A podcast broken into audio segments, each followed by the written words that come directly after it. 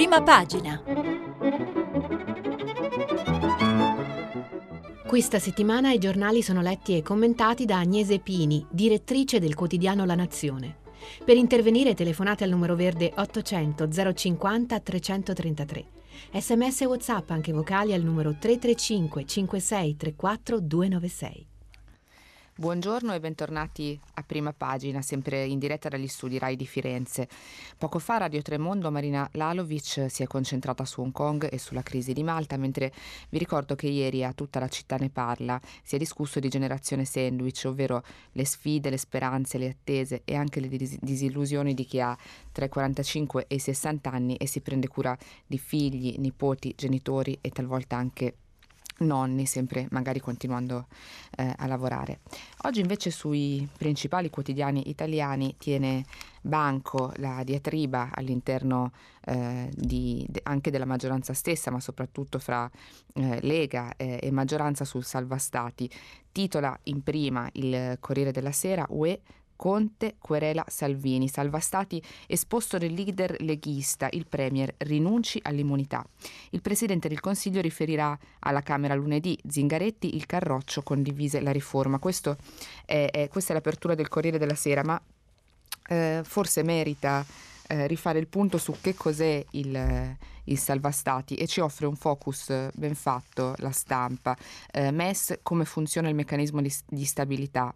Eh, il MES è l'acronimo di Meccanismo Europeo di Stabilità. Si tratta di un'organizzazione intergovernativa di cui fanno parte i 19 paesi della zona euro. Creato nel 2012, ha il compito di aiutare gli Stati membri che si trovano in difficoltà finanziarie. Con il fondo provvisorio ha già prestato 295 miliardi di euro a Grecia, Spagna, Irlanda, Portogallo e Cipro. La riforma. A giugno di quest'anno è stata varata una bozza di riforma del MES. Per accedere a una linea di credito precauzionale, i paesi più indebitati non dovranno firmare un accordo per le riforme, come ha fatto la Grecia, ma basterà una lettera di intenti purché siano rispettati i trattati di Maastricht, tra cui il tetto del 60% nel rapporto tra debito pubblico e PIL. Chi finanzia il MES? Eh, I fondi vengono dagli Stati membri in proporzione al loro peso economico. Il capitale totale è di 80 miliardi. L'Italia ha contribuito con 14,3 miliardi, eh, terzo posto dietro Germania e Francia ma il MES può raccogliere sui mercati fino a 700 miliardi. La riforma renderebbe più facile la ristrutturazione del debito pubblico, ma rischia di penalizzare con interessi più alti i paesi meno solidi. Questo era appunto il focus molto chiaro della stampa. E, e, e poi torniamo però al ring politico che si è scatenato appunto ieri. Anche eh, il giornale titola in prima Crisi di nervi sul salva stati, il premier querela Salvini. Eh, e poi nel pezzo di Gianmaria De Francesco Conte sfida il leghista, lo denuncio per calunnia e lunedì sarà in aula, spazzerò via eh, le menzogne. Eh, anche Repubblica apre con il solito titolo la, il Conte che, che, minaccia di querelare eh, Salvini nel pezzo di, di, Matteo Pucciarelli, ma è interessante poi eh, sempre a pagina 2 l'intervista di Roberto Petrini all'ex ministro dell'economia Tria.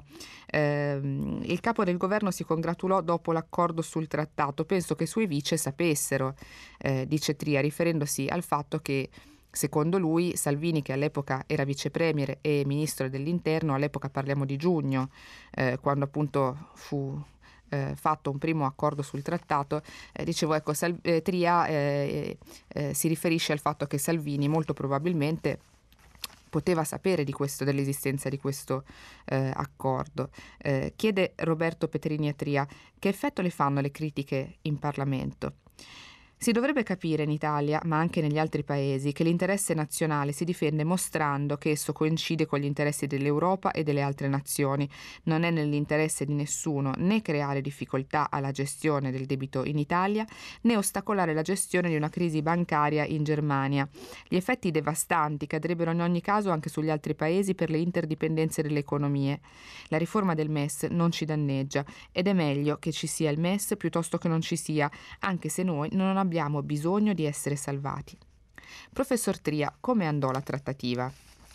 Il tema di rafforzare il MES nacque essenzialmente con l'idea di introdurre anche il cosiddetto backstop, cioè un paracadute per rafforzare la capacità di intervento sulle crisi bancarie con risorse aggiuntive da utilizzare quando quelle dei Single Resolution Fund fossero terminate. Si trattava di una esigenza sostenuta da tutti. Come proseguì il negoziato? Il negoziato si sviluppò nell'autunno del 2018, quando la nostra legge di bilancio ebbe grossi problemi con l'Europa e la nostra posizione negoziale era assai debole per i riflessi sui mercati finanziari.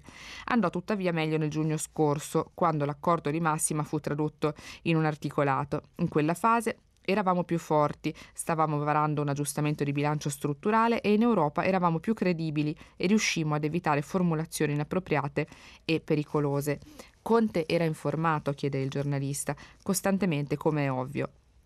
Oggi come giudica quell'accordo soddisfacente poteva essere migliore, ma qualsiasi istituzione è frutto di un negoziato tra molti governi.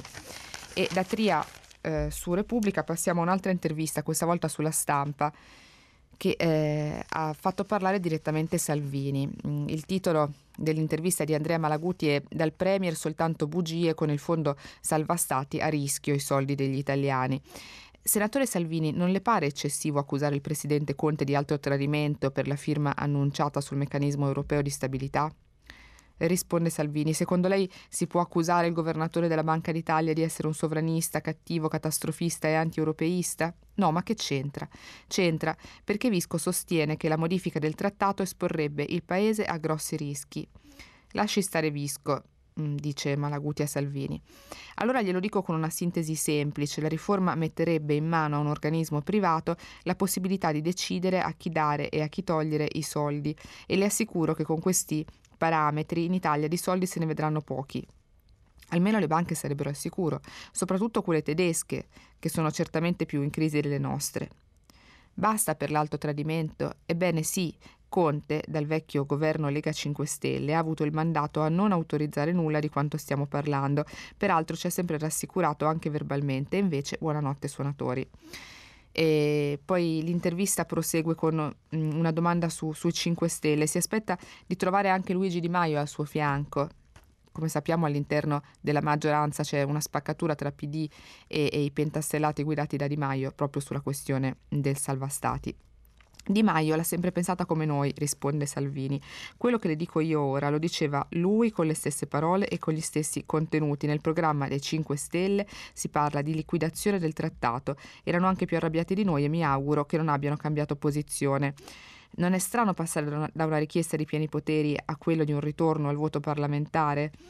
chiede sempre il giornalista, pieni poteri significa poter governare nel rispetto della Costituzione e passando attraverso un voto, ma continua a ritenere che servano decisioni rapide ed efficaci. Pensi a Roma, dove per fortuna l'esperienza della Raggi è alla fine e ci stiamo preparando al cambiamento. Eh, e proprio ieri eh, Salvini ha lanciato il primo affondo, diciamo così, verso, verso Roma contro la sindaca Raggi.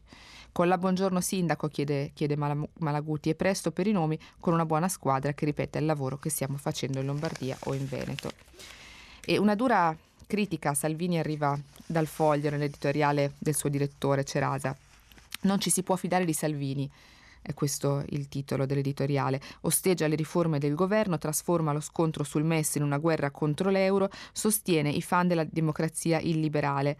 Eh, il presente non ispira fiducia, ma il futuro ancora meno. Viva l'Europa che mette il salvinismo in mutande. Mentre Nicola Saldutti sul Corriere della Sera ci ricorda che eh, al di là della bagarre politica e degli insulti e delle accuse reciproche fra i vari leader al governo e non, eh, ci sono ancora troppi dossier mai chiusi eh, in Italia che rischiano di mettere a serio repentaglio la nostra economia. Lo scudo fiscale, scrive Saldutti, come il tema delle concessioni autostradali, invece di essere una questione da gestire nell'interesse del Paese, diventa un'occasione per conquistare consensi o dimostrare ai propri elettori o a quelli che si vogliono prendere agli altri di essere più efficaci. Quindi ogni grande questione diventa motivo di, di ring elettorale o preelettorale. E la formula del disaccordo, dice ancora Saldutti, su tutto diventa un metodo, un labirinto dal quale tutti, a cominciare dal governo, fanno fatica a uscire. Potrebbe sembrare utopistico immaginare che l'esecutivo individui una linea comune su queste questioni, ma a giudicare dai pochi risultati ottenuti è l'unica strada. Se guardiamo ai dossier non possiamo non osservare che nessuno, ma proprio nessuno, sia stato chiuso in modo definitivo sono tutti diventati dibattiti inconcludenti, dove dietro le questioni di principio ci si dimentica che in Ilva ci sono 10.700 persone, che il Paese ha bisogno di una campagna di controlli sulla sicurezza dei ponti, impossibile con i pochi funzionari al Ministero delle Infrastrutture, che l'Italia continua a perdere centinaia di migliaia di euro al giorno che con la Brexit qualche riflessione sulla borsa italiana va fatta e in fretta. C'è un fattore troppo sottovalutato, il tempo. Dicono i negoziatori che quando i conflitti si consumano sul lato dell'essere, dei principi sbandierati, ma non sempre resi concreti, è più difficile trovare un compromesso, mentre se il conflitto si negozia sul lato dell'avere, chi deve fare che cosa, lo Stato o i privati, chi deve pagare i lavori sul ponte Morandi. Le soluzioni diventano possibili. La ricerca del compromesso, parole, parola vista con grande sfavore dagli agitatori della piazza, è invece l'unica strada di senso per la ricerca vera dell'interesse comune e pubblico, a patto che si voglia trovare. E la guerra al Premier e al PD, secondo Repubblica, e torniamo appunto a, al ring della politica, la lanciano adesso Di Maio e Di Battista che, eh, scrive Annalisa Cuzzocrea, riportano a destra il Movimento 5 Stelle, il no alle alleanze regionali, la fronda su Messe e Ilva, la copertura agli anti von der Leyen, la strategia dei due leader, appunto Di Maio e Di Battista, non lasciare il sovranismo alla Lega. Scrive Cuzzo Crea, dietro Luigi Di Maio c'è Alessandro Di Battista, ogni mossa è concordata, ogni battaglia studiata insieme nei minimi dettagli. Il capo politico e l'ex deputato si sentono spesso e si sono ritrovati d'accordo anche sulla lotta al fondo salva stati, contrattato da Giuseppe Conte in Europa. Se su questo lasciamo spazio alla Lega va al 65%, ha detto ai suoi collaboratori il ministro degli esteri, prima di chiudersi per tre ore con i gruppi parlamentari in sala Tatarella alla Camera. E, ehm, poi c'è un, ancora uno scontro, sempre tutto politico, che parte dal, dal Salvastati ma arriva alle prossime regionali. Sempre Cuzzo Crea scrive: Alle orecchie di Nicola Zingaretti è stata sussurrata una certezza. Il capo della Farnesina, non ha incontrato Milena Gabbanelli per parlare di RAI, ma per chiederle di candidarsi alla guida dell'Emilia-Romagna per i 5 Stelle. La giornalista ha declinato, ma il punto è altro che campagna soft, come aveva detto Di Maio nei giorni scorsi per rassicurare l'ala più governista del suo partito. Se ha fatto una mossa del genere è perché il tentativo alle regionali sarà quello di fare male al PD. E, mh, tengono banco ancora sempre in chiave politica, in chiave elettorale per elettorale, eh, il fenomeno delle, delle sardine. È, è molto bello il titolo del manifesto, nel segno dei pesci. Le sardine fanno il pallone a Genova, superate le aspettative, 8.000 in piazza e c'è una grande foto con appunto una piazza gremita di sardine. 8.000 pia- in piazza per dire no all'odio, al populismo e al razzismo, migliaia anche a Verona. Domani tocca a Firenze e a Napoli, domenica a Taranto. Mattia Sartori, che è il leader delle sardine, siamo un presidio fisico, democratico e culturale. E una giornata con Mattia Sartori l'ha passata eh, la cronista di Quotidiano Nazionale Marcella Cocchi a pranzo con la sardina. Risvegliamo la sinistra. Mattia Sartori sarà la manifestazione di Bonaccini del PD, poi il D-Day a Roma, riempiremo Piazza San Giovanni, non siamo solo anti-Salvini. Scrive Marcella Cocchi, l'appuntamento è prestino a mezzogiorno in un'osteria sotto le due torri, il cui nome è già un programma, La Balotta, che a Bologna vuol dire combriccola di amici. Ma fa tardi e finisce che il pranzo con l'ideatore delle sardine è a due passi dal Crescentone, lo spazio di Piazza Maggiore dove con i 12.000 anti-Salvini ha suonato la prima sveglia contro leghismo e antipolitica. Qui sì che lo riconosce eh, in balotta con un professore e due ragazzi. Mattia, tieni botta, lo incoraggia un passante e lui fa un sorrisone. Scusami, mi suona sempre il telefono. Ecco, questa è la Society Press, non voglio vantarmi, eh. non vuole, ma Mattia Santori, che ha 32 anni, eh, sembra sapere il fatto suo e ogni giorno aggiunge. Eh, niente bandiere di partito. Ieri ha annunciato la sua partecipazione alla manifestazione elettorale del candidato PD in Emilia-Romagna, Stefano Bonaccini, ma che subito ha, ha capitalizzato. Mi riconosco nei valori delle sardine. Come sull'ottovolante, Dormo due ore per notte, eh, dice Santori. Non ho più una vita, la mia fidanzata sbuffa. Una leggera ombratura di occhiaie si nota, però è vero che, come ha sentenziato il tribunale social, questo ragazzo ricorda un po' Jim Morrison con la permanente, ma in felpa e sneaker. Ehm, non beve alcol, niente alcol, altrimenti con questi ritmi sto male, eh, dice sempre Santori. E poi passa una giornalista tedesca venuta per intervistarlo e, e, e del resto senza una bestia è una fatica e la bestia sarebbe la macchina comunicativa di Luca Morisi che sta dietro il leader leghista Salvini. Senza la bestia è una faticaccia spingere anche solo una bestiolina. Prima erano quattro amici, ora sono in venti alla regia, sempre delle sardine che stanno diventando appunto un fenomeno ormai eh, a livello nazionale. Eh, ma chi è questo Santori? È un laureato, non sono un mantenuto, ho bisogno dello stipendio, chiarisce. Per lui fare tanti lavori è normale, contratto a tempo indeterminato per la rivista Energia di Alberto Clò, istruttore sportivo per ragazzi disabili e allenatore di frisbee femminile, attivo nel volontariato. Certo, aggiunge, sarebbe stupendo partire per un viaggio in Etiopia e in Eritrea. Doveva farlo da solo, come ha già girato in lungo e largo l'America Latina, invece starà qui. È più difficile essere di sinistra, sai, e noi non vogliamo più essere solo contro Salvini, noi siamo la partecipazione sociale. Quindi il leader delle, sal- delle sardine va, va, oltre l'antisalvinismo e, e cerca già di, di, capire se può nascere o meno un soggetto più strutturato da questo movimento social e poi eh, anche di piazza. E restando sempre sulla politica, ma cambiando argomento, andiamo dalla piazza all'aula del Parlamento perché Libero dedica un pezzo un po' critico a quanto è successo ieri mm, proprio in aula. Il Parlamento ormai somiglia a un reality show, eh, il titolo eh, del pezzo di Azzurra Barbuto, in aula come a scuola ai tempi della ricreazione, rincarano. Il leghista di Muro prende la parola durante il dibattito sui terremotati per chiedere alla fidanzata di sposarlo, una cosa mai vista. Eh, scrive Barbuto, fin dagli albori della Repubblica, ossia già nel, nel 1949, anno in cui avvenne la prima rissa tra deputati, nelle aule parlamentari sono volati spesso banchi e cassetti, oltre a pugni, calci e schiaffi, come quella volta in cui a Vittorio Sgarbi furono rotti gli occhiali. Correva l'anno 1996, 2 agosto, animi bollenti in piena estate. Eh, però eh, quello che è successo ieri va in direzione ostinata e contraria. Mm, scrive sempre libero, è accaduto ieri mattina, L'onorevole Flavio Di Muro, leghista, l'ultimo dei romantici, prima che iniziasse l'esame del decreto legge per la ricostruzione post-terremoto, ha chiesto di prendere la parola sull'ordine del giorno. Troppo spesso tralasciamo i veri valori, le persone che ci vogliono bene, che amiamo. Mi dispiace interrompere i lavori dell'Aula, ma abbiate rispetto perché per me è un giorno diverso, un giorno speciale, ha esordito il parlamentare, domandando poi alla sua fidanzata seduta in tribuna, Elisa, mi vuoi sposare?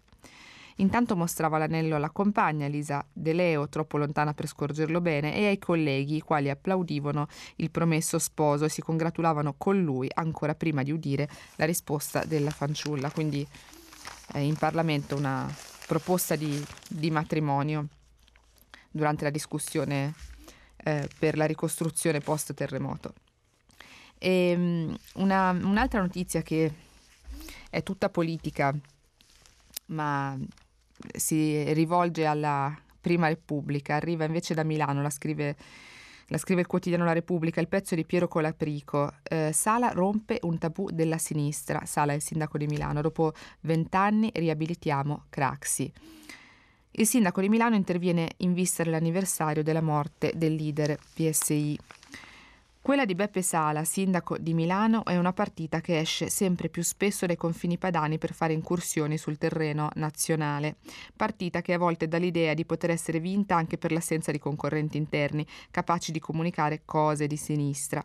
Ieri, in vista di un convegno su Bettino Craxi, organizzato tra gli altri dall'ex sindaco Carlo Tognoli nell'occasione dei vent'anni della morte del leader socialista da Mamet, Sala ha rotto un altro tabù post-comunista. Gli chiedono che cosa pensa di Craxi e dintorni. Io penso, è la risposta del sindaco, che politicamente sia il momento di affrontare la questione, che non passi ignorato questo ventennale. E se la data non può essere ignorata, come ha detto Sala, e ci può essere una celebrazione, un ricordo, o come insiste Stefania Craxi, l'intitolazione di una via, sulle forme siamo qui per ascoltare proposte e più che prendere iniziative, io vorrei capire la città che tipo di idee ha. Quindi Sala ha annunciato celebrazioni in occasione del ventennale della morte di Craxi. Ehm, ovviamente dai quotidiani non è sparita la questione Renzi e Fondazione Open. Eh, il quotidiano La Verità eh, gli dedica ancora il titolone di prima pagina, l'inchiesta che fa tremare la maggioranza, titola Da Librandi 800.000 euro a Open e Renzi lo fece eleggere con il PD. Il versamento con successiva candidatura legittima alla grande mh, mm, i sospetti degli inquirenti, così come il prestito di 700.000 euro per la villa da parte di chi era stato nominato in CDP dall'ex premier. Lui finge di non capire e straparla di attentato alla democrazia, ma è solo codice penale, scrive eh, la verità, mentre il fatto quotidiano Tira fuori le carte di Firenze, l'inchiesta si allarga dalla Open alla Vadi, i finanziamenti gemelli Renzi Carrai. Si indaga sulle società lussemburghesi dell'imprenditore, ecco l'intreccio con la scalata al potere dell'ex premier. Il pezzo è di Antonio Massari. Eh, in poche righe, nel decreto che dispone la perquisizione di Marco Carrai si concentra un'intera stagione politica, quella che vede Matteo Renzi conquistare prima la segreteria del PD e poi il governo. Una storia che, come aveva già rivelato il fatto nel marzo del 2016, nasce a Firenze e si sviluppa in Lussemburgo, dove Carrai fonda la società Body Venture SCA. Firenze-Lussemburgo, andata e ritorno. Risulta, si legge nel decreto di perquisizione, che Carrai è tra i soci della Vadi Ventures Management Company SARL con sede in Lussemburgo, il cui unico asset è la società Vadi Ventures SCA. Ad amministrarle, spiegano gli inquirenti, sono lo stesso Carrai, Giampaolo Moscati e Renato Sica, non indagati. Anche la Vadi ha sede in Lussemburgo ed è proprio questa seconda Vadi che risulta destinataria di somme di denaro provenienti, fra gli altri, da investitori italiani già finanziatori della Fondazione Open e collegati a Carrai. Non solo, la Procura aggiunge che i soggetti presenti nelle compagini delle due società di diritto lussemburghese ricorrono, insieme con l'indagato, anche all'interno di altre società italiane collegate a Carrai. A questo punto bisogna ricordare la premessa del decreto di perquisizione. Carrai per l'accusa ha avuto un ruolo decisivo nel reperire i finanziatori di Open e nel raccordarli con gli esponenti politici della fondazione stessa a partire dal 2000 2012. Eh, parla anche Renzi stesso questa mattina, lo fa eh, su Quotidiano Nazionale nell'intervista di Pierfrancesco De Robertis. Renzi, la politica tace ma è sotto attacco, e, um, annuncia, annuncia querele il leader dell'IDV che denuncia anche nessuno del PD mi ha difeso. Vedo tanta gente impaurita, fu giusto abolire il finanziamento pubblico. Presidente Renzi è proprio arrabbiato, più che altro sono dispiaciuto, dice Matteo Renzi, per tanti amici che mi hanno sostenuto e sono stati svegliati all'alba come fossero criminali. Una retata degna di una gang criminale, non di famiglie incensurate che hanno seguito in trasparenza le regole delle fondazioni. Per il resto combatto. Ho appena presentato al procuratore di Firenze Creazzo alcune denunce per diffamazione a tre giornalisti. Eh, vede che mi fido della giustizia fiorentina, vedremo se adesso Creazzo procederà contro Travaglio per la sua diffamazione. Eh, si sente sotto attacco, no, è giusto che indaghino, questo lo accetto, non accetto invece che un magistrato decida che cosa è partito, che cosa non è. I partiti li fondano i politici, non i magistrati, perché se li fondano i magistrati la democrazia è a rischio. È un attacco alla politica, è un'evidente invasione di campo. Chi tace non si rende conto del pericolo. Lei fu tra coloro che chiesero il finanziamento pubblico dei partiti. Se ne è pentito? No, non me ne sono pentito. Il finanziamento pubblico doveva finire.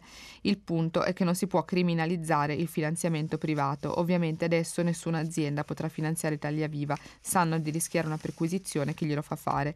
Meno male che tanta gente ci sostiene lo stesso con tantissime piccole donazioni. Nessuno del PD la difesa, mi sembra già un passo in avanti, di solito mi attaccano. Mi auguro sia un segno di tranquillità se un magistrato aprirà le indagini su altri, fondazioni o SRL, decidendo che queste sono un partito, che cosa accadrà? Forse si sveglieranno anche loro. E Mattia Feltri sulla stampa dedica il suo buongiorno proprio a Renzi e alla questione del finanziamento ai partiti. Scrive Feltri, populista. Questa qualifica applicata ai demagoghi o agli sboccati o semplicemente ai fessi è chiunque in questi anni si sia battuto fino a ottenerla per l'abolizione del finanziamento pubblico ai partiti, nell'idea che i partiti siano delle gang di ladroni e usurpatori della, e usurpatori della sovranità popolare e di conseguenza il popolo onesto li deve punire. Un modo migliore per darsi una randellata in fronte non c'è, tutti assieme, partiti e popolo, si autorandellano vigorosamente nella reciproca esultanza. La differenza fra le dittature e le democrazie è che le prime hanno un solo partito, le altre ne hanno molti. La democrazia è riconoscibile anzitutto per la presenza dei partiti. Senza partiti non c'è democrazia, senza democrazia non ci sono i partiti e pertanto una democrazia che finanzia i partiti è una democrazia che finanzia se stessa, cioè si protegge. Abbiamo sentito Matteo Renzi, comunque il più garantista del mucchio, gliene si dà merito, trasecolare per l'attacco al finanziamento privato, ma è proprio questo l'errore. I partiti e dunque la democrazia non sono un affare privato, sono un affare pubblico e dovrebbe essere interesse di ognuno, con le tasse di ognuno, che si garantisse la sopravvivenza economica dei partiti, delle loro attività politiche, di corrente, di studi, convegni, la propaganda con rendicontazione naturalmente, così sono contenti pure i grillini. Ma se tutto questo è sbagliato, è sporco, è indecoroso, se la democrazia ha vergogna di sé e quindi ha dichiarato il suo declino, allora dalla democrazia rimane il disprezzo in cui i caporioni raccolgono il loro trionfo.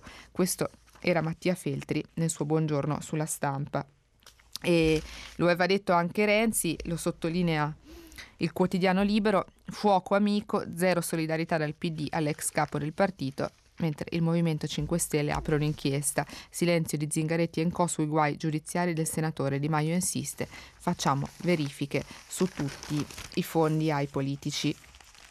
E dalla politica italiana alle vicende dell'Europa, eh, ieri tutti i quotidiani parlavano della fiducia eh, a Strasburgo per eh, la von der Leyen che ha fatto un lungo e bellissimo intervento sull'importanza di tutelare il clima e sulle sfide eh, climatiche appunto che riguardano l'Europa, ma eh, il giorno dopo ci sono già un sacco di campanelli d'allarme, titola La stampa, le sfide dell'Europa, UE litiga sul clima, la maggioranza di la von der Leyen. L'Europarlamento dichiara l'emergenza ambientale, il PPE si spacca, oggi in piazza i giovani di Greta.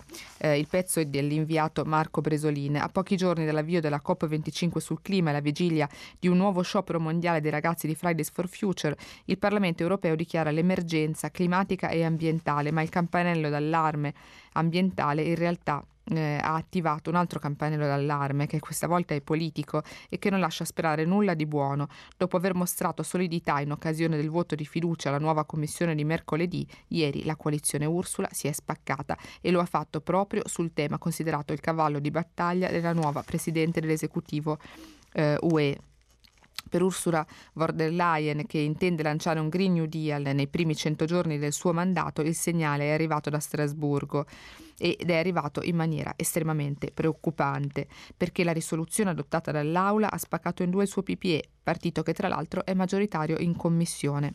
Quindi, al di là dei proclami, il, la, la, marcia verso, verso il clima è ancora lunghissima da fare a livello politico. Eh, mentre dall'Unione Europea passiamo alla Gran Bretagna, il sondaggio che proietta Boris verso una vittoria stile Thatcher, YouGov, maggioranza di 68 seggi, con questi numeri sarà Brexit il 31 gennaio.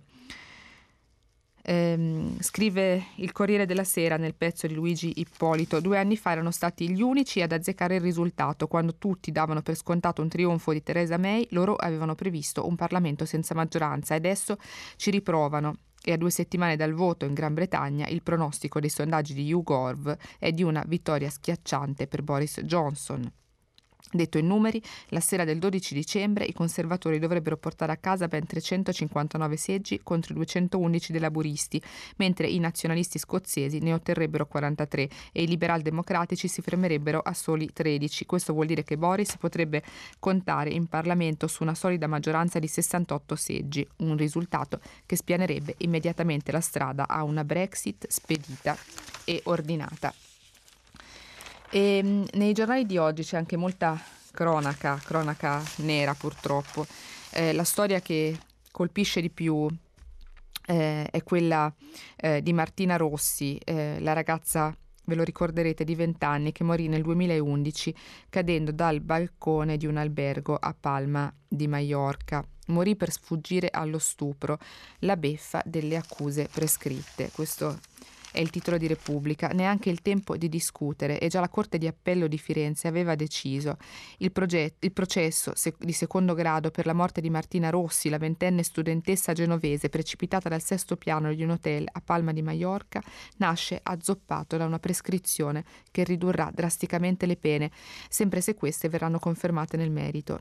Alessandro Albertoni e Luca Vanneschi, due ventottenni di Arezzo conosciuti da Martina in quella drammatica vacanza, in primo grado erano stati condannati a sei anni per aver ammesso, commesso due delitti. Secondo il tribunale, il 3 agosto 2011 avevano provato ad abusare della ragazza nella stanza 609 dell'albergo Santa Ana, aggressione che aveva spinto Martina a fuggire dalla finestra. Una fuga finita nel modo più tragico. Da qui, dopo l'archiviazione della polizia spagnola per suicidio e una lunga battaglia giudiziaria in Italia portata avanti dai genitori di Martina, i tre anni di pena inflitti per la tentata violenza e altri tre per la morte come conseguenza di altro reato era lo scorso dicembre.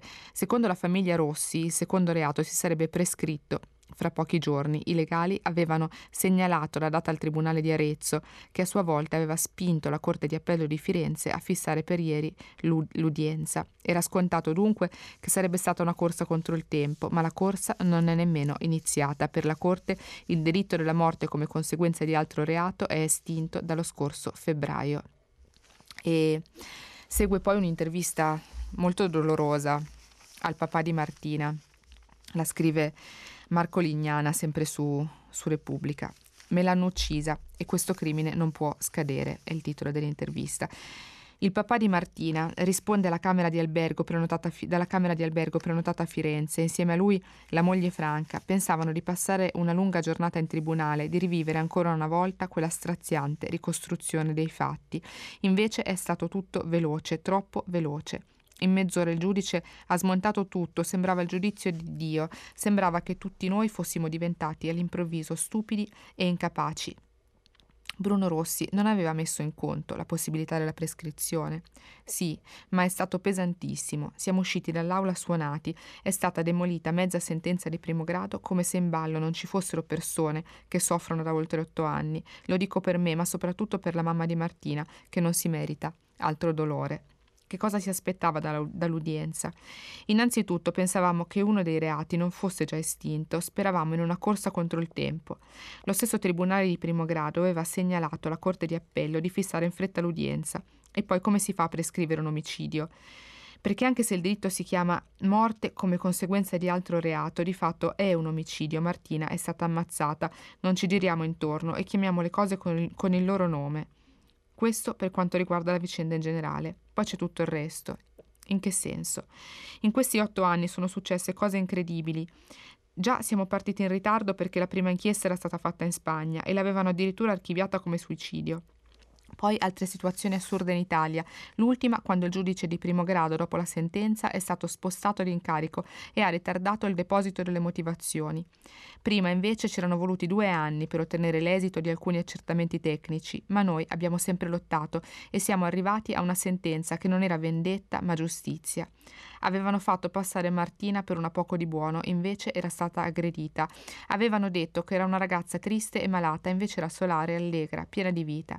E adesso ecco il risultato di tutte le nostre conquiste, non solo mezza prescrizione, ma la prossima udienza addirittura a settembre dell'anno prossimo. Questa è, è la denuncia del, del, papà di Martina. E, ehm, invece volevo leggervi sul Corriere della Sera un'intervista fatta a Renzo Piano, qui parliamo del viadotto crollato, mentre ieri Grillo annunciava autostrada e tempo di cambiare il posto del fondatore del Movimento 5 Stelle e Di Maio che gli fa eco sulla revoca della concessione nessun passo indietro.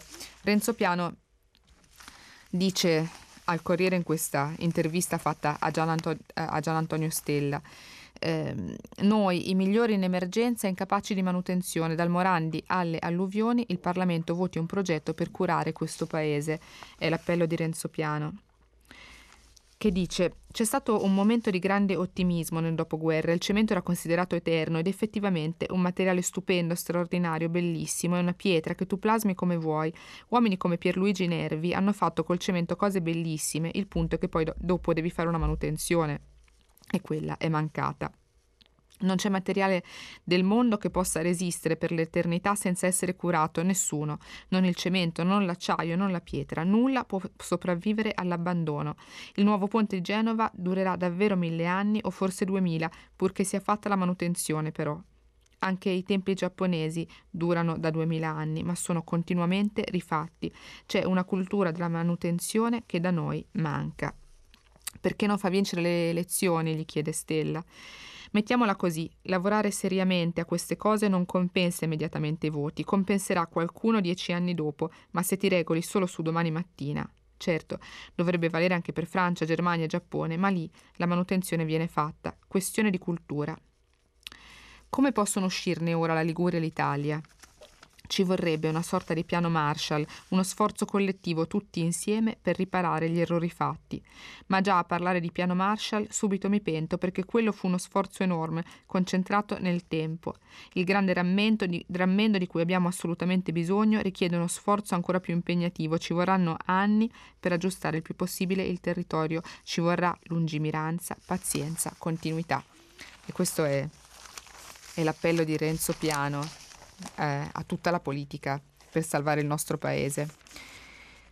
Eh, una inchiesta ieri ha colpito molto l'attenzione perché eh, è stato individuato dalla, dalla Digos, un, un'organizzazione neonazista. Sognavano un partito nazista, è il titolo del Corriere della Sera. Gli ebrei vanno sterminati. Avevano già nome e simbolo e inneggiavano al Führer, indagate ben 19 persone. Eh, vi leggo solo qualche, qualche, battuta presa dalle carte della, della Procura perché vi rende bene quanto fosse fanatica e radicata questa organizzazione che è stata appunto eh, riportata alla luce eh, ammiro Hitler perché li bruciava tutti, sono razzista, fascista e sono felicemente omofobo, omofobo, sosteneva uno che intendeva dichiarare guerra agli ebrei, fulcro di ogni problema, e un altro gli faceva eco, solo a parlare dei giudei mi viene il prurito, vanno sterminati tutti. Sono esempi del frasario utilizzato da un manipolo di neonazisti che aspirava a fondare il Partito Nazionalsocialista Italiano dei Lavoratori, del quale avevano già ideato anche il simbolo, la runa divenuta uno degli emblemi della Germania hitleriana.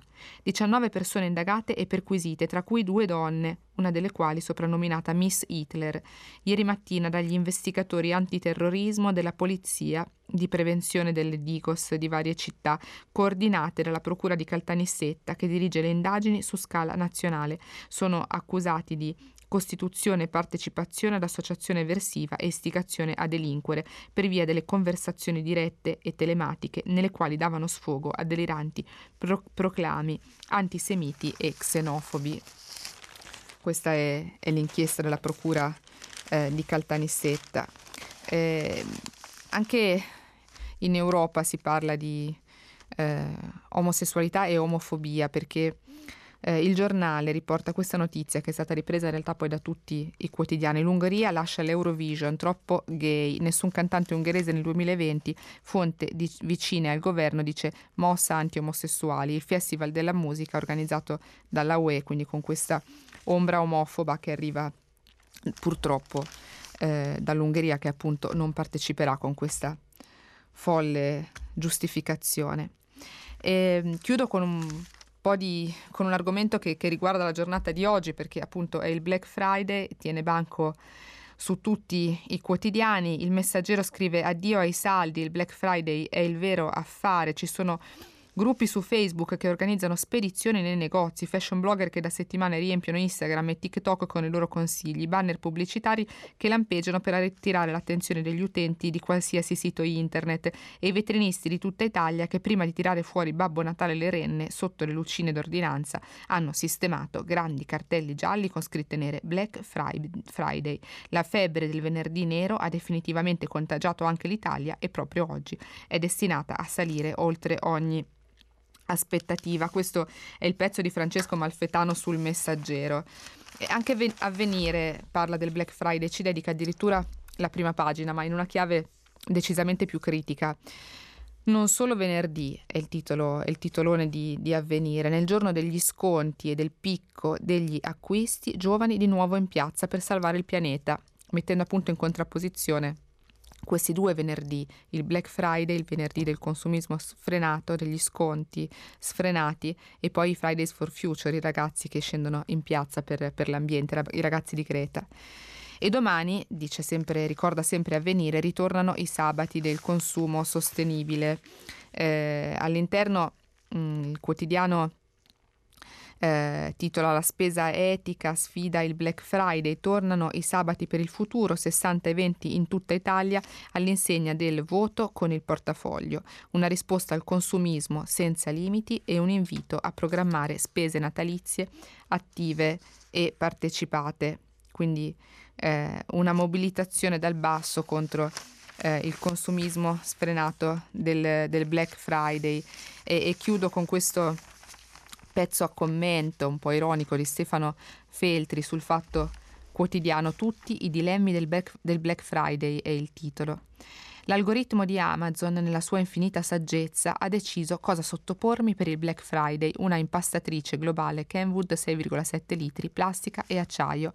Non ho idea di cosa sia, ma devo ammettere che sembra un buon affare. Soltanto 439,99 euro invece che 950, un risparmio del 54%. Un timer scandisce l'attesa, l'acquisto sarà possibile alla mezzanotte del Black Friday la fine del giorno del ringraziamento negli Stati Uniti, quando gli americani, satolli del tacchino ripieno, si lanciano nel lungo mese dello shopping natalizio. Restano poche ore per decidere se il Black Friday è una trappola per gonzi, un'esecrabile orgia di consumismo oppure una festa laica da celebrare in nome della convenienza. Bisogna decidere in fretta. L'impastatrice globale Kenwood è sicuramente molto ambita, a giudicare dalle 148 recensioni di clienti soddisfatti. Nel 2018 gli americani hanno speso 6,2 miliardi nel Black Friday tra acquisti online e nei negozi dopo lunghe file. E poi il Cyber Monday. Il lunedì, dopo il weekend consumistico, altri 7,9 miliardi. È tanto difficile dirlo. Il Black Friday potrebbe essere anche un'enorme inefficienza del sistema. I consumatori rimandano o anticipano gli acquisti per concentrarli nel giorno in cui, in teoria, i prezzi sono più bassi. I venditori si trovano alle prese con un picco di domanda che riduce un po' lo stress sui magazzini nella stagione natalizia, ma implica uno sforzo logistico che soltanto i grandi gruppi riescono a sostenere. E chissà se i costi sono giustificati. Ovviamente sì, risponde l'ingenuo che crede nel mercato perfetto, altrimenti i venditori non si sottoporrebbero al rito del Black Friday e neppure i consumatori. Ma ci sono spiegazioni meno banali. I clienti sono vittima di varie trappole. Esperimenti di economia comportamentale hanno dimostrato, per esempio, che la presenza di un conto alla rovescia stimola l'acquisto. Nessuno gradisce perdere un'opportunità, anche se non ha bisogno del prodotto scontato. E siamo sicuri che si risparmi davvero? Scovare online quanto costava quella seducente impastatrice di cui sopra, prima degli sconti del Black Friday, è quasi impossibile e quindi bisogna credere ad Amazon. Ecco, queste sono un po' delle suggestioni che ci dava Stefano Feltri nel, nel, suo pezzo sul fatto quotidiano che cos'è il Black Friday, è una, una bufala, è una truffa, è un'esca per il consumatore o è qualcosa che conviene davvero? E beh, eh, oggi molti di voi immagino che lo proveranno sulla loro pelle, lo scopriranno con il loro portafoglio probabilmente. E la rassegna stampa eh, finisce qui per oggi e vi ricordo che dopo una breve pa- pausa pubblicitaria ci sarà il solito filo diretto con voi ascoltatori e intanto vi ringrazio e vi do appuntamento tra poco. Agnese Pini, direttrice del quotidiano La Nazione, ha terminato la lettura dei giornali di oggi. Per intervenire chiamate il numero verde 800 050 333. Sms e WhatsApp anche vocali al numero 335 5634 296. Si apre adesso il filo diretto di prima pagina. Per intervenire e porre domande a Agnese Pini, direttrice del quotidiano La Nazione, chiamate il numero verde 800 050 333. Sms e WhatsApp anche vocali al numero 335 5634 296. La trasmissione si può ascoltare, riascoltare e scaricare in podcast sul sito di Radio 3 e sull'applicazione RaiPlay Radio. Buongiorno, bentornati al filo diretto con voi ascoltatori. Eh, prima di iniziare a sentire i vostri pareri io vi ricordo che stiamo pubblicando sempre sul sito di Radio 3 tutti i vostri sms e whatsapp. Eh, sentiamo il primo ascoltatore in linea. Pronto? Pronto, buongiorno, sono Buongiorno. Gianni. Buongiorno Gianni.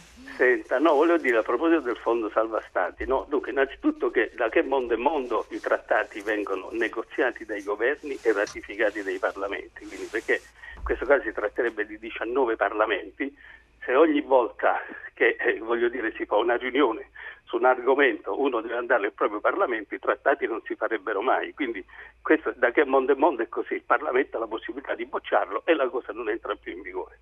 Secondo, eh, la, il Fondo Salva Stati già oggi può chiedere la ristrutturazione del debito, non è che lo può fare solo da domani. Quindi la possibilità, è stato precisato anche da autorità europee, che sarà prevista la possibilità di chiederlo, non l'obbligo, e quindi si, si torna alla, si, si nella stessa situazione attuale, non, non si capisce che cosa sarebbe cambiato di sostanziale.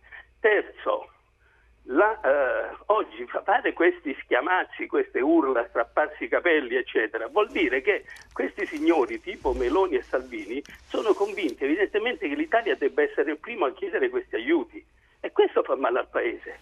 Cioè, evidentemente Meloni e Salvini credono che se andranno loro al governo, non so, sfasceranno i conti e andranno a chiedere aiuto al Fondo Salva Stati.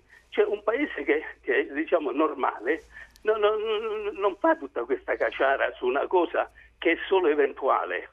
Cioè vuol dire evidentemente loro sono sicuri che l'Italia è il primo candidato a chiedere aiuto e questo è grave, questo sì che mina la fiducia dell'Italia, questo sull'Italia, questo sì che è tradimento. Ma cioè, non, ho capito. Guardi... Oh, poi, scusi, un'altra cosa e poi finisco. Sì.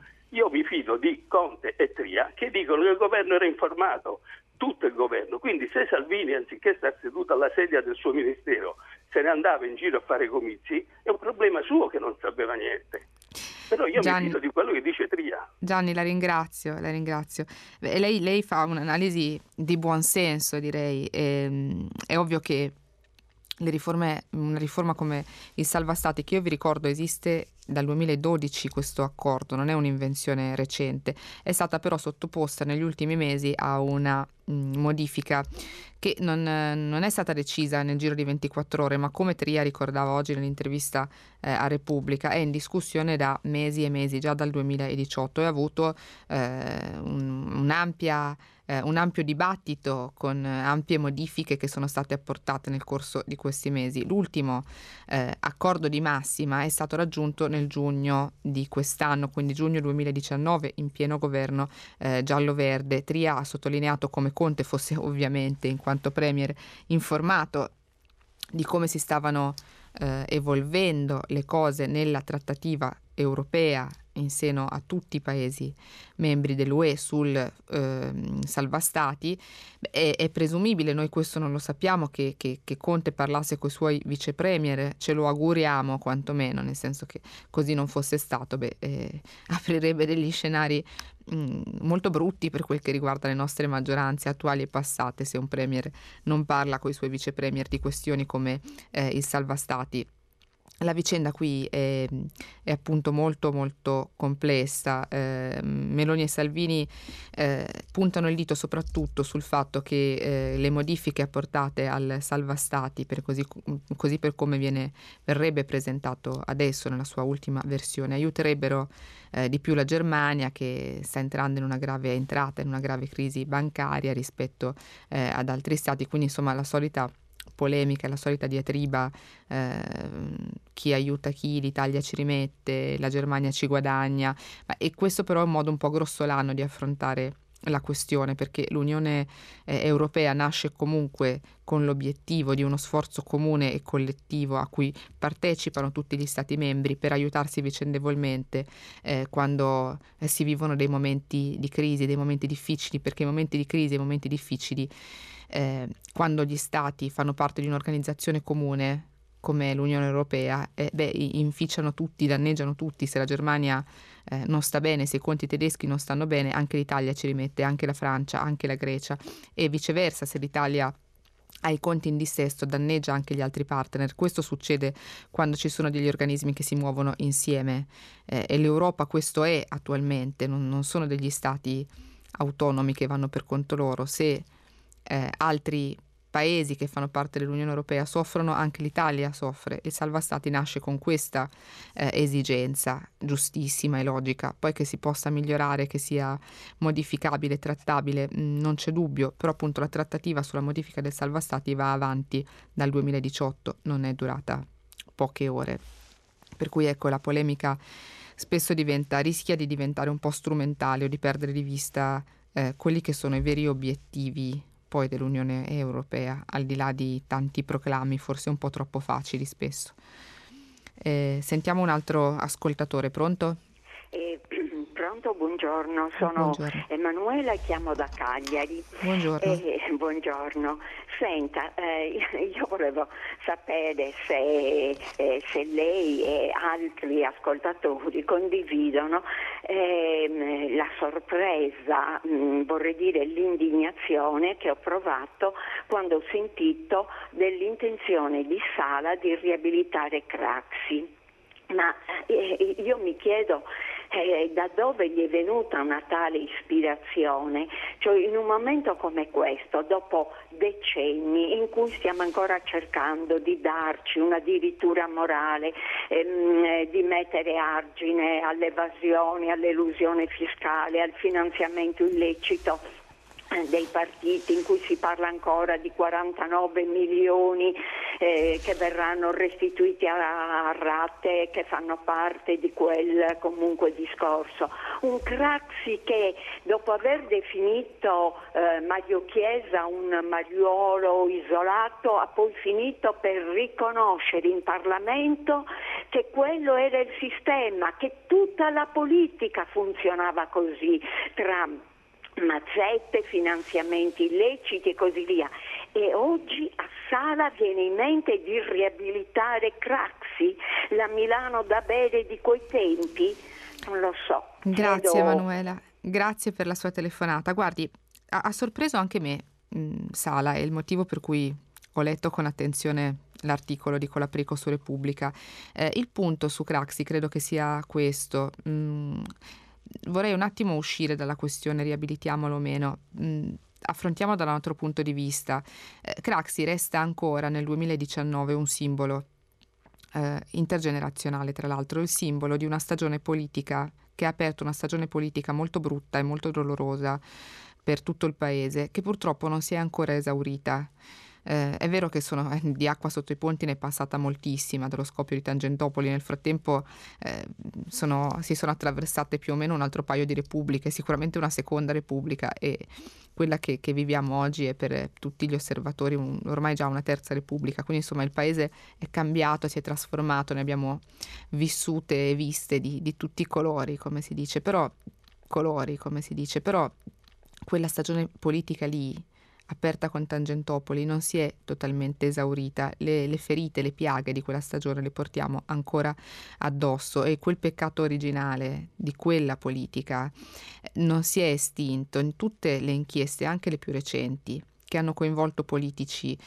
Mm, il, il, sottofondo che ci portiamo dietro dallo scandalo di Tangentopoli, con tutti poi i risvolti che ci sono stati, mea culpa, eh, forse le esagerazioni anche rispetto a quello che è stato definito poi accanimento giudiziario su alcuni personaggi che, che, si è appunto concentrato su alcuni e ha risparmiato totalmente altri, questa giustizia che come sempre non riesce a essere eh, equanime, completamente equanime, ma che a volte si concentra in maniera anche un po' opportunistica non sempre super trasparente su qualcuno piuttosto che su un altro, tutto vero.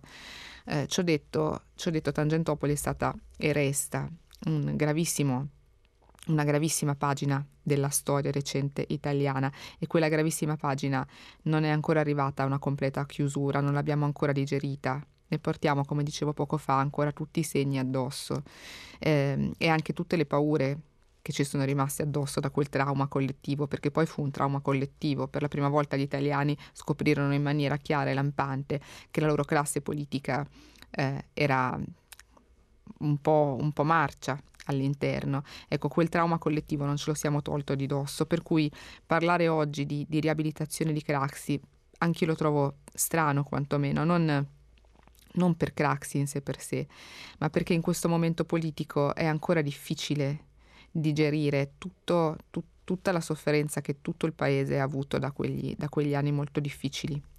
Per cui ecco, ho trovato sì, anch'io piuttosto, piuttosto strana la, eh, strane le parole del sindaco di Milano Sala. Spero di averle risposto, Emanuela. Eh, sentiamo un altro ascoltatore, pronto? Eh, pronto, buongiorno, dottoressa buongiorno. buongiorno. Mi chiamo Alessandro, chiamo dalla provincia di Torino. Io buongiorno sono un geologo, una piccola società di consulenza, siamo tre professionisti.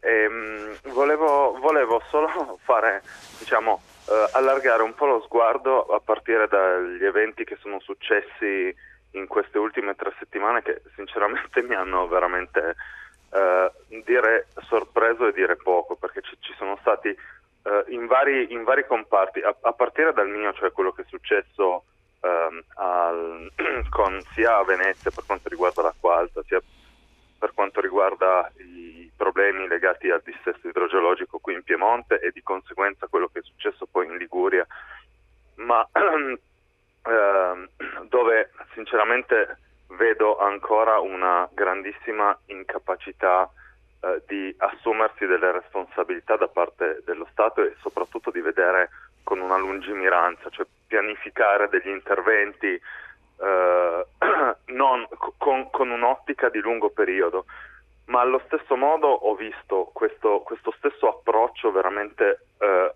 riduttivo sia per quanto riguarda la gestione della questione ILVA, per quanto riguarda la gestione della questione all'Italia.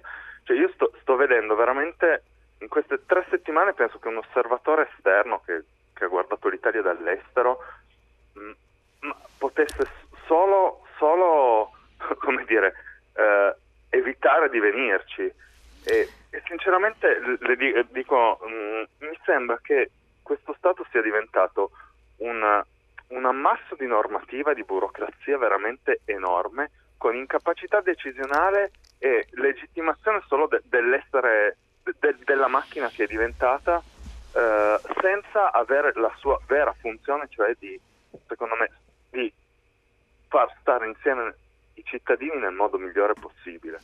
Ma, guardi Alessandro, grazie. Lei in realtà ha fatto, ha appena fatto un, un sunto perfetto di quello che Oggi due autorevolissimi giornalisti e commentatori hanno, hanno, scritto sul Corriere della Sera in modo diverso e, e, lei li ha sintetizzati molto bene entrambi, cogliendo precisamente il punto.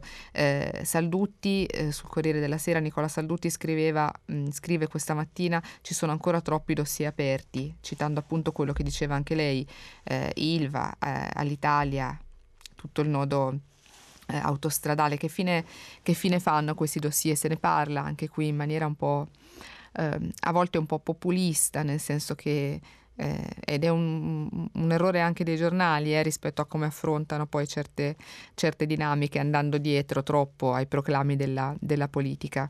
Eh, e poi al tempo stesso anche a lei ha citato eh, anche Renzo Piano, quello che scrive oggi nella sua intervista fatta da Gian Antonio Stella, che dice manca la lungimiranza. Renzo Piano usa parole molto belle per raccontare lo stato di salute eh, delle nostre infrastrutture. Lui dice il cemento è, è un materiale bellissimo, bellissimo, plastico, resistente, eh, duttile, però senza manutenzione si sbriciola, si sbriciola così come qualsiasi altro materiale, anche l'acciaio, anche la pietra. Non è colpa del cemento, è colpa dell'uomo che non fa manutenzione sul cemento. E poi Renzo Piano eh, fa il paragone con i templi giapponesi che stanno in piedi da 2000 anni.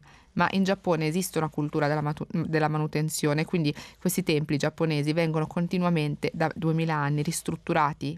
L'uomo interviene continuamente su queste strutture che restano in piedi in maniera così magnifica e perfetta da così tanto tempo, non perché sono costruite con materiali particolarmente eccezionali o magici, ma perché l'uomo ci interviene costantemente. Questa cultura della manutenzione eh, in Italia non, non, c'è, non passa, non fa presa e, e quindi questo crea le situazioni che ci troviamo davanti tutti i giorni. Eh, poi Renzo Piano si è, si è, lanciato ancora di più, ha detto bisognerebbe fare un piano Marshall sulle infrastrutture, un piano Marshall, cioè un piano di emergenza incredibile, eh, perché siamo in una, in una, fase di emergenza incredibile, ma non perché il cemento è cattivo, perché l'uomo non l'ha, non l'ha sostenuto bene. Quindi sì, ecco, la fotografia del nostro paese è un, po', è un po' questa, è quella delle infrastrutture che non funzionano per colpa di una politica un po' miope, di una serie di dossier economici fondamentali e importantissimi, perché con Ilva parliamo di 10.000 posti di lavoro e, e, e con Alitalia di poco meno, e, e che restano eh, sul tavolo senza mai trovare una, una, una quadra, una conclusione anche qui lungimirante, di lungo respiro. Per cui ecco sì, la fotografia di un, di un paese in crisi. E a volte le metafore anche della natura ci aiutano a raccontarlo quando eh, è crollato l'ultimo viadotto qualche giorno fa, i giornali titolavano Crolla il paese, Beh, è una metafora un po' forte però aiuta a dare una visione un po' suggestiva, un po' plastica della, della situazione. Eh, io intanto vi leggo qualche, qualche sms che ci è arrivato, ci sta arrivando sul sito.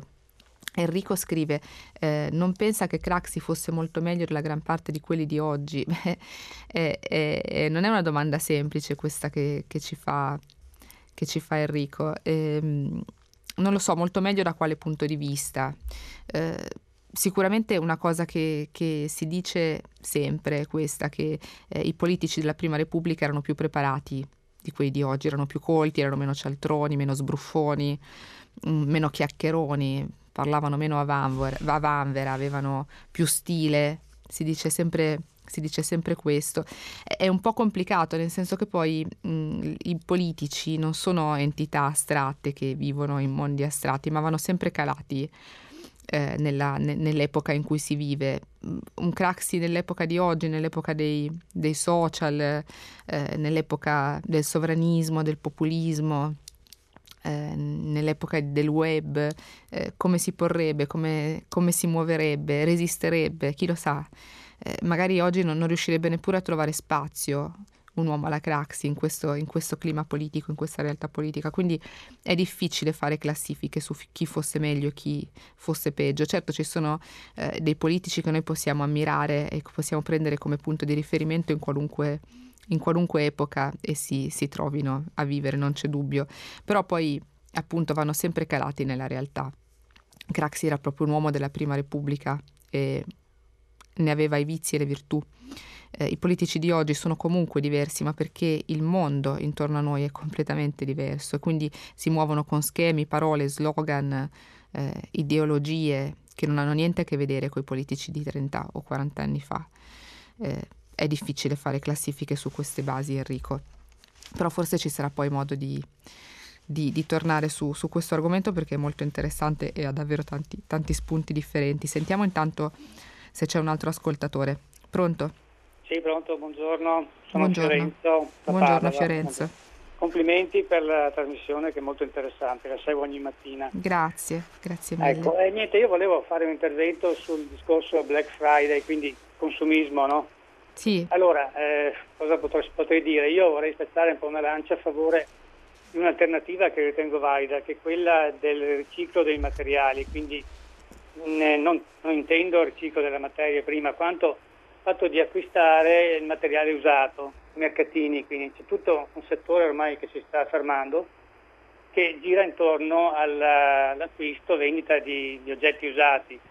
Io sono una, un fruitore di questo, trovo co- cose molto belle, messe bene, quindi decenti come, come aspetto, come utilizzo, ed è un'alternativa a questa produzione esasperata che dopo porta a questi valvole di sfogo chiamate svendite, eccetera, che sappiamo che sono sempre abbastanza così anche illusorie. Tra l'altro è anche una maniera per socializzare, questi sono luoghi in cui si incontrano persone, quindi è un'alternativa diciamo un po' slow diciamo, rispetto alla, all'acquisto proprio del nuovo. Grazie eh, Fiorenzo, grazie. Eh, sì, è, allora c'è il, il, vero tema legato poi al, al, Black Friday, tra l'altro ci scrivete in tantissimi sul Black Friday perché ovviamente riguarda davvero il quotidiano di ciascuno di noi, a me da, da, è da ieri che continuano ad arrivare sms sul cellulare, penso anche a voi con sconti improbabili su qualsiasi prodotto improbabile che va dallo smalto per le unghie eh, alle scarpe, a, agli impastatori elettronici come ci raccontava Stefano Feltri sul Fatto Quotidiano nel suo pezzo eh, molto bello. Quindi ehm, è c'è una grande illusione, il Black Friday è una grande bolla, non c'è dubbio, anche perché eh, il risparmio concentrato su un solo giorno, appunto, che effetti produce? Produce gli effetti di sovraccaricare, per esempio, tutti eh, gli impianti che riguardano la logistica, no? dal magazzino al negozio, quindi un aggravio di costi per loro. Eh, producono gli effetti di stressare moltissimo eh, il consumatore che concentra tutti i suoi acquisti in un unico giorno, eh, però poi non, non, li spalma più eh, negli altri, quindi eh, c'è davvero un vantaggio per l'economia, gira davvero di più e noi siamo sicuri che risparmiamo sul serio, acquistando di più in realtà non si risparmia mai, cioè grande, il grande equivoco è che per risparmiare davvero dovremmo acquistare meno. E mentre i giochini del Black Friday ci portano ad acquistare molto di più, quindi a spendere inevitabilmente di più, anche se noi siamo convinti eh, di fare dei grandi affari. Beh, poi dobbiamo capirlo a fine mese se siamo riusciti a farli davvero o no. Ehm, quindi non è facile per un consumatore eh, destreggiarsi in questa, in questa, giungla e l'idea di Fiorenzo è molto bella quando diceva appunto il consumo slow torniamo a essere un po' più calmi un po' più tranquilli ricicliamo riusiamo è bella perché eh, intanto appunto mette insieme l'ambiente il riciclo il riuso mette insieme la voglia di ristare con gli altri magari facendo un'attività, andando a comprare con serenità insieme a un'amica o un amico, anziché fiondarsi in un grande magazzino cercando di arraffare eh, l'ultimo paio di, di, di calze al, scontate al 70%, che è un modo anche un po' davvero alienante di, di, di comprare. Eh, il problema è che però per, per vivere i consumi come eh, diceva Fiorenzo, e che ha pienamente ragione, beh, occorre fare, avere uno stile di vita occorre avere dei tempi, occorre avere delle possibilità che sono davvero in controtendenza con, con la quotidianità in cui ciascuno di noi è immerso e anche per colpa nostra, nel senso che poi siamo noi che ci organizziamo il tempo e le giornate in questi modi spesso folli. Eh, in cui non, non riusciamo ad avere, davvero, ad, ad avere spazio per nulla. Però ecco una riflessione sul Black Friday rispetto al fatto che forse non si risparmia davvero e tutte le volte che si spende di più eh, che, che, si acquista di più, si spende anche di più inevitabilmente. Beh, questa è una riflessione eh, interessante da fare prima di sfinirci il portafoglio nei grandi magazzini dopo tutti i messaggi che ci sono arrivati in questi giorni da Facebook a, agli sms sullo smartphone, ai social network. Insomma, lo sapete tutti meglio di me. Sentiamo un nuovo ascoltatore, pronto? Pronto? Sì? Pronto? Buongiorno, mi chiamo Matteo, telefono da Genova. Buongiorno eh, Matteo. Signora, volevo chiederle se poteva aiutarmi a capire perché di fronte al fatto tragico della Martina Rossi morta in Spagna, un cittadino, una famiglia debba aspettare nove anni per le motivazioni che ha detto lei, ritardo del depositare le sentenze, eccetera, poi per mancanza di tempo, per la lentezza della magistratura, i, i reati debbano cadere in prescrizione. Il padre di questa ragazza a Genova è una persona molto nota, un dirigente della compagnia portuale, una, una persona assolutamente onesta per bene, perché deve avere queste risposte negative dallo Stato e dalla magistratura? Ecco, io vorrei che lei mi aiutasse a capire e a, e a spiegarmi perché bisogna mettere una famiglia di fronte a questa situazione di disperazione come è stato testimoniato dalle interviste che il padre ha rilasciato,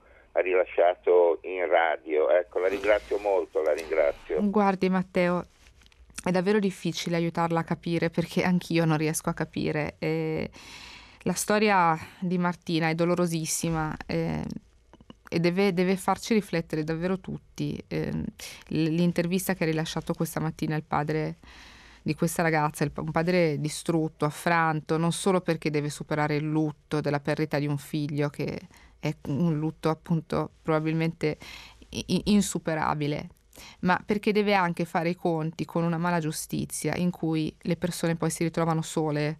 Il padre di Martina è un uomo che resta solo e impotente perché lui non può farci nulla contro questa mala giustizia lui e chi come lui si trova in situazioni simili non può farci nulla, eh, non può fare nulla contro la prescrizione, non può fare nulla contro il ritardo dei giudici, non può fare nulla eh, contro eh, delle procure che si sono rimpallate responsabilità, hanno prima archiviato il caso come suicidio, poi l'hanno riaperto, poi hanno accusato sua figlia di essere magari una poco di buono, una che ci stava, una che si era andata a cercare, come succede sempre in questi casi, con tutto questo spiacevolissimo cotè di eh, accuse più o meno implicite o esplicite, ecco, e, e, e, le vittime si ritrovano a un certo punto a essere trattate come se fossero loro sul banco degli imputati e soprattutto si ritrovano sole e davvero eh, impotenti. Ecco, non, non, c'è spiegazione alla sua domanda al perché succedono queste cose, perché? Perché evidentemente il nostro sistema giudiziario falla completamente, perché se accadono cose simili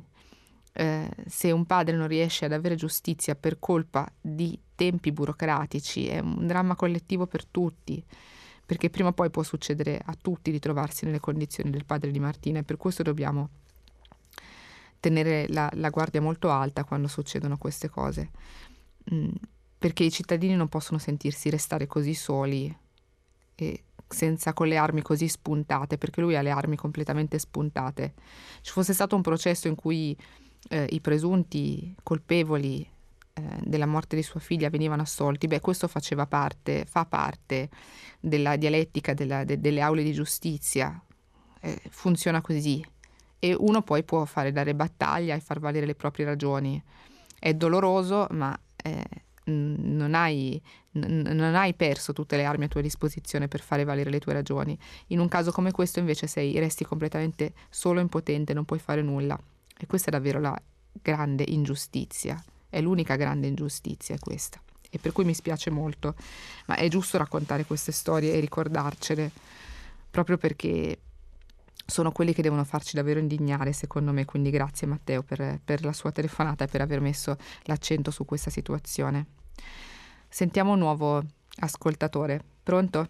Buongiorno, mi chiamo Gianfranco, telefono da Asti. Buongiorno Gianfranco.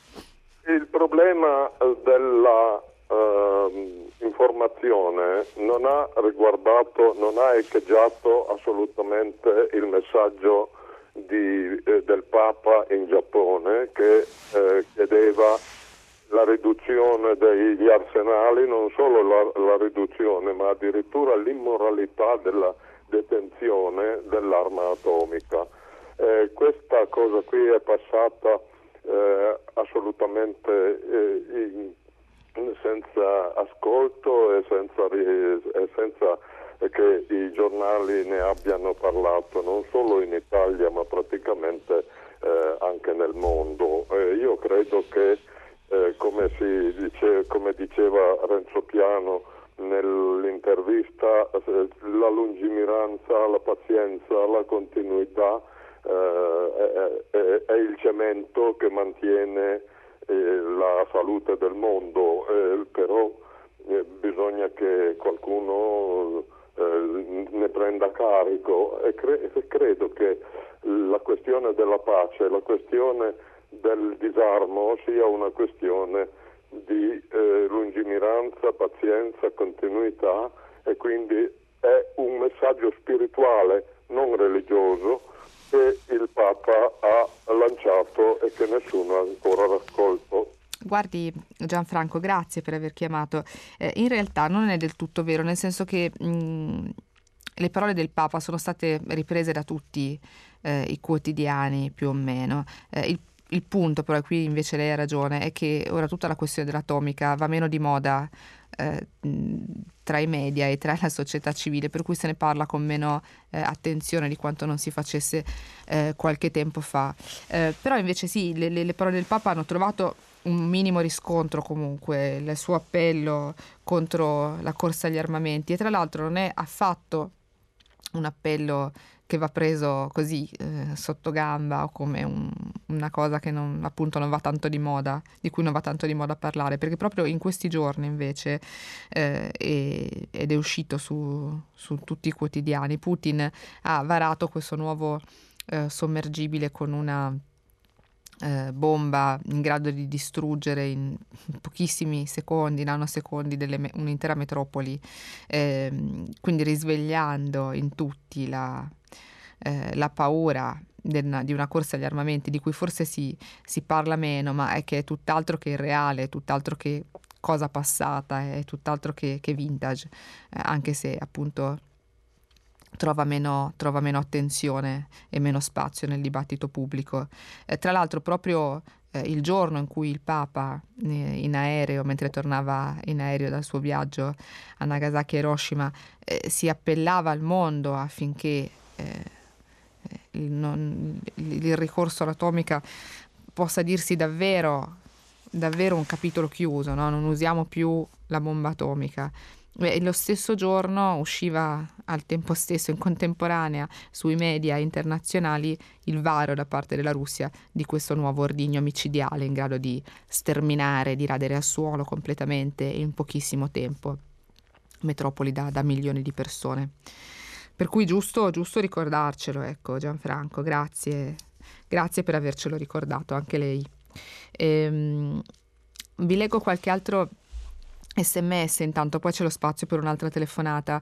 Eh, parlate molto di, di Black Friday, eh, scrive Alex da Roma, stranamente sono d'accordo con l'articolo di Feltri, è l'articolo uscito eh, sul su Fatto Quotidiano, sul Black Friday, a cui aggiungo che spesso i siti sfruttano queste occasioni per vendere prodotti che non riescono a smerciare altrimenti, anziché fornire delle effettive occasioni. Eh, mentre Vera ci scrive compriamo tempo per noi anziché comprare cose che poi magari non usiamo e dice acquistiamo libri da leggere, musica da ascoltare.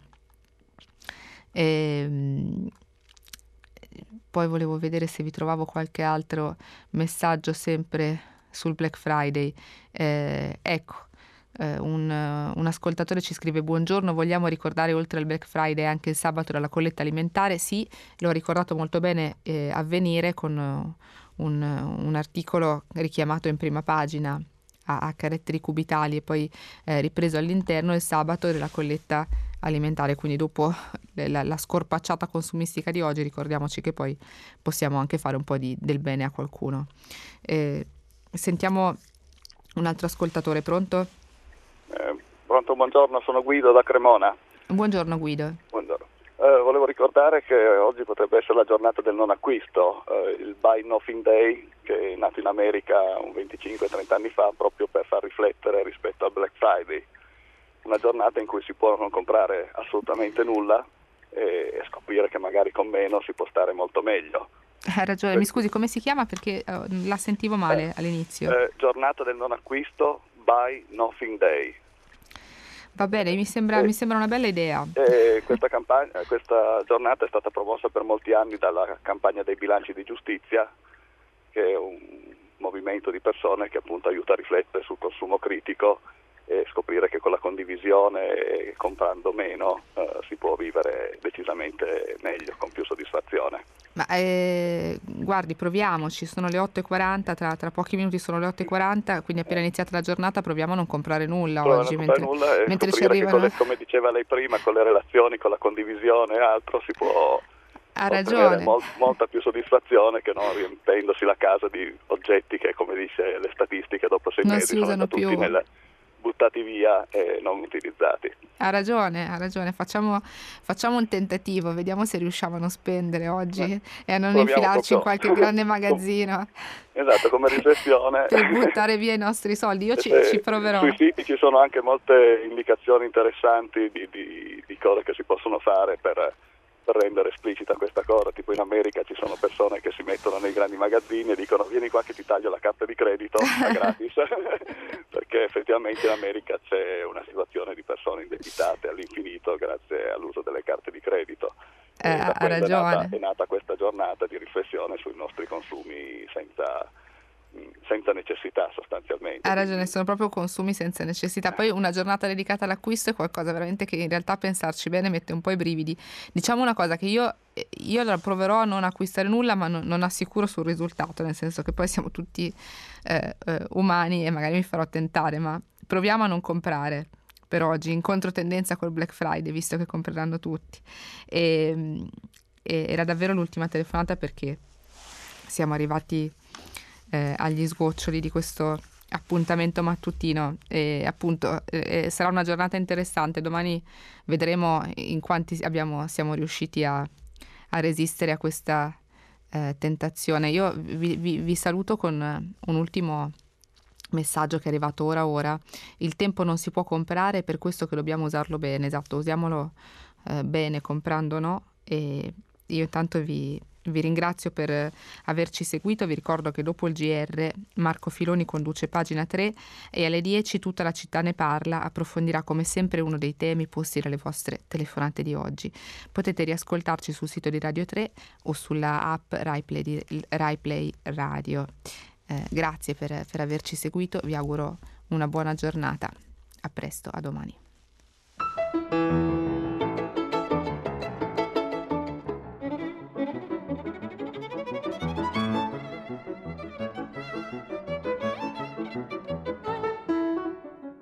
Agnese Pini, direttrice del quotidiano La Nazione, ha letto e commentato i giornali di oggi. Prima pagina un programma a cura di Cristiana Castellotti. In redazione Maria Chiara Beranec, Natascia Cerqueti, Manuel De Lucia, Marco Pompi. Posta elettronica prima pagina chiocciolarai.it.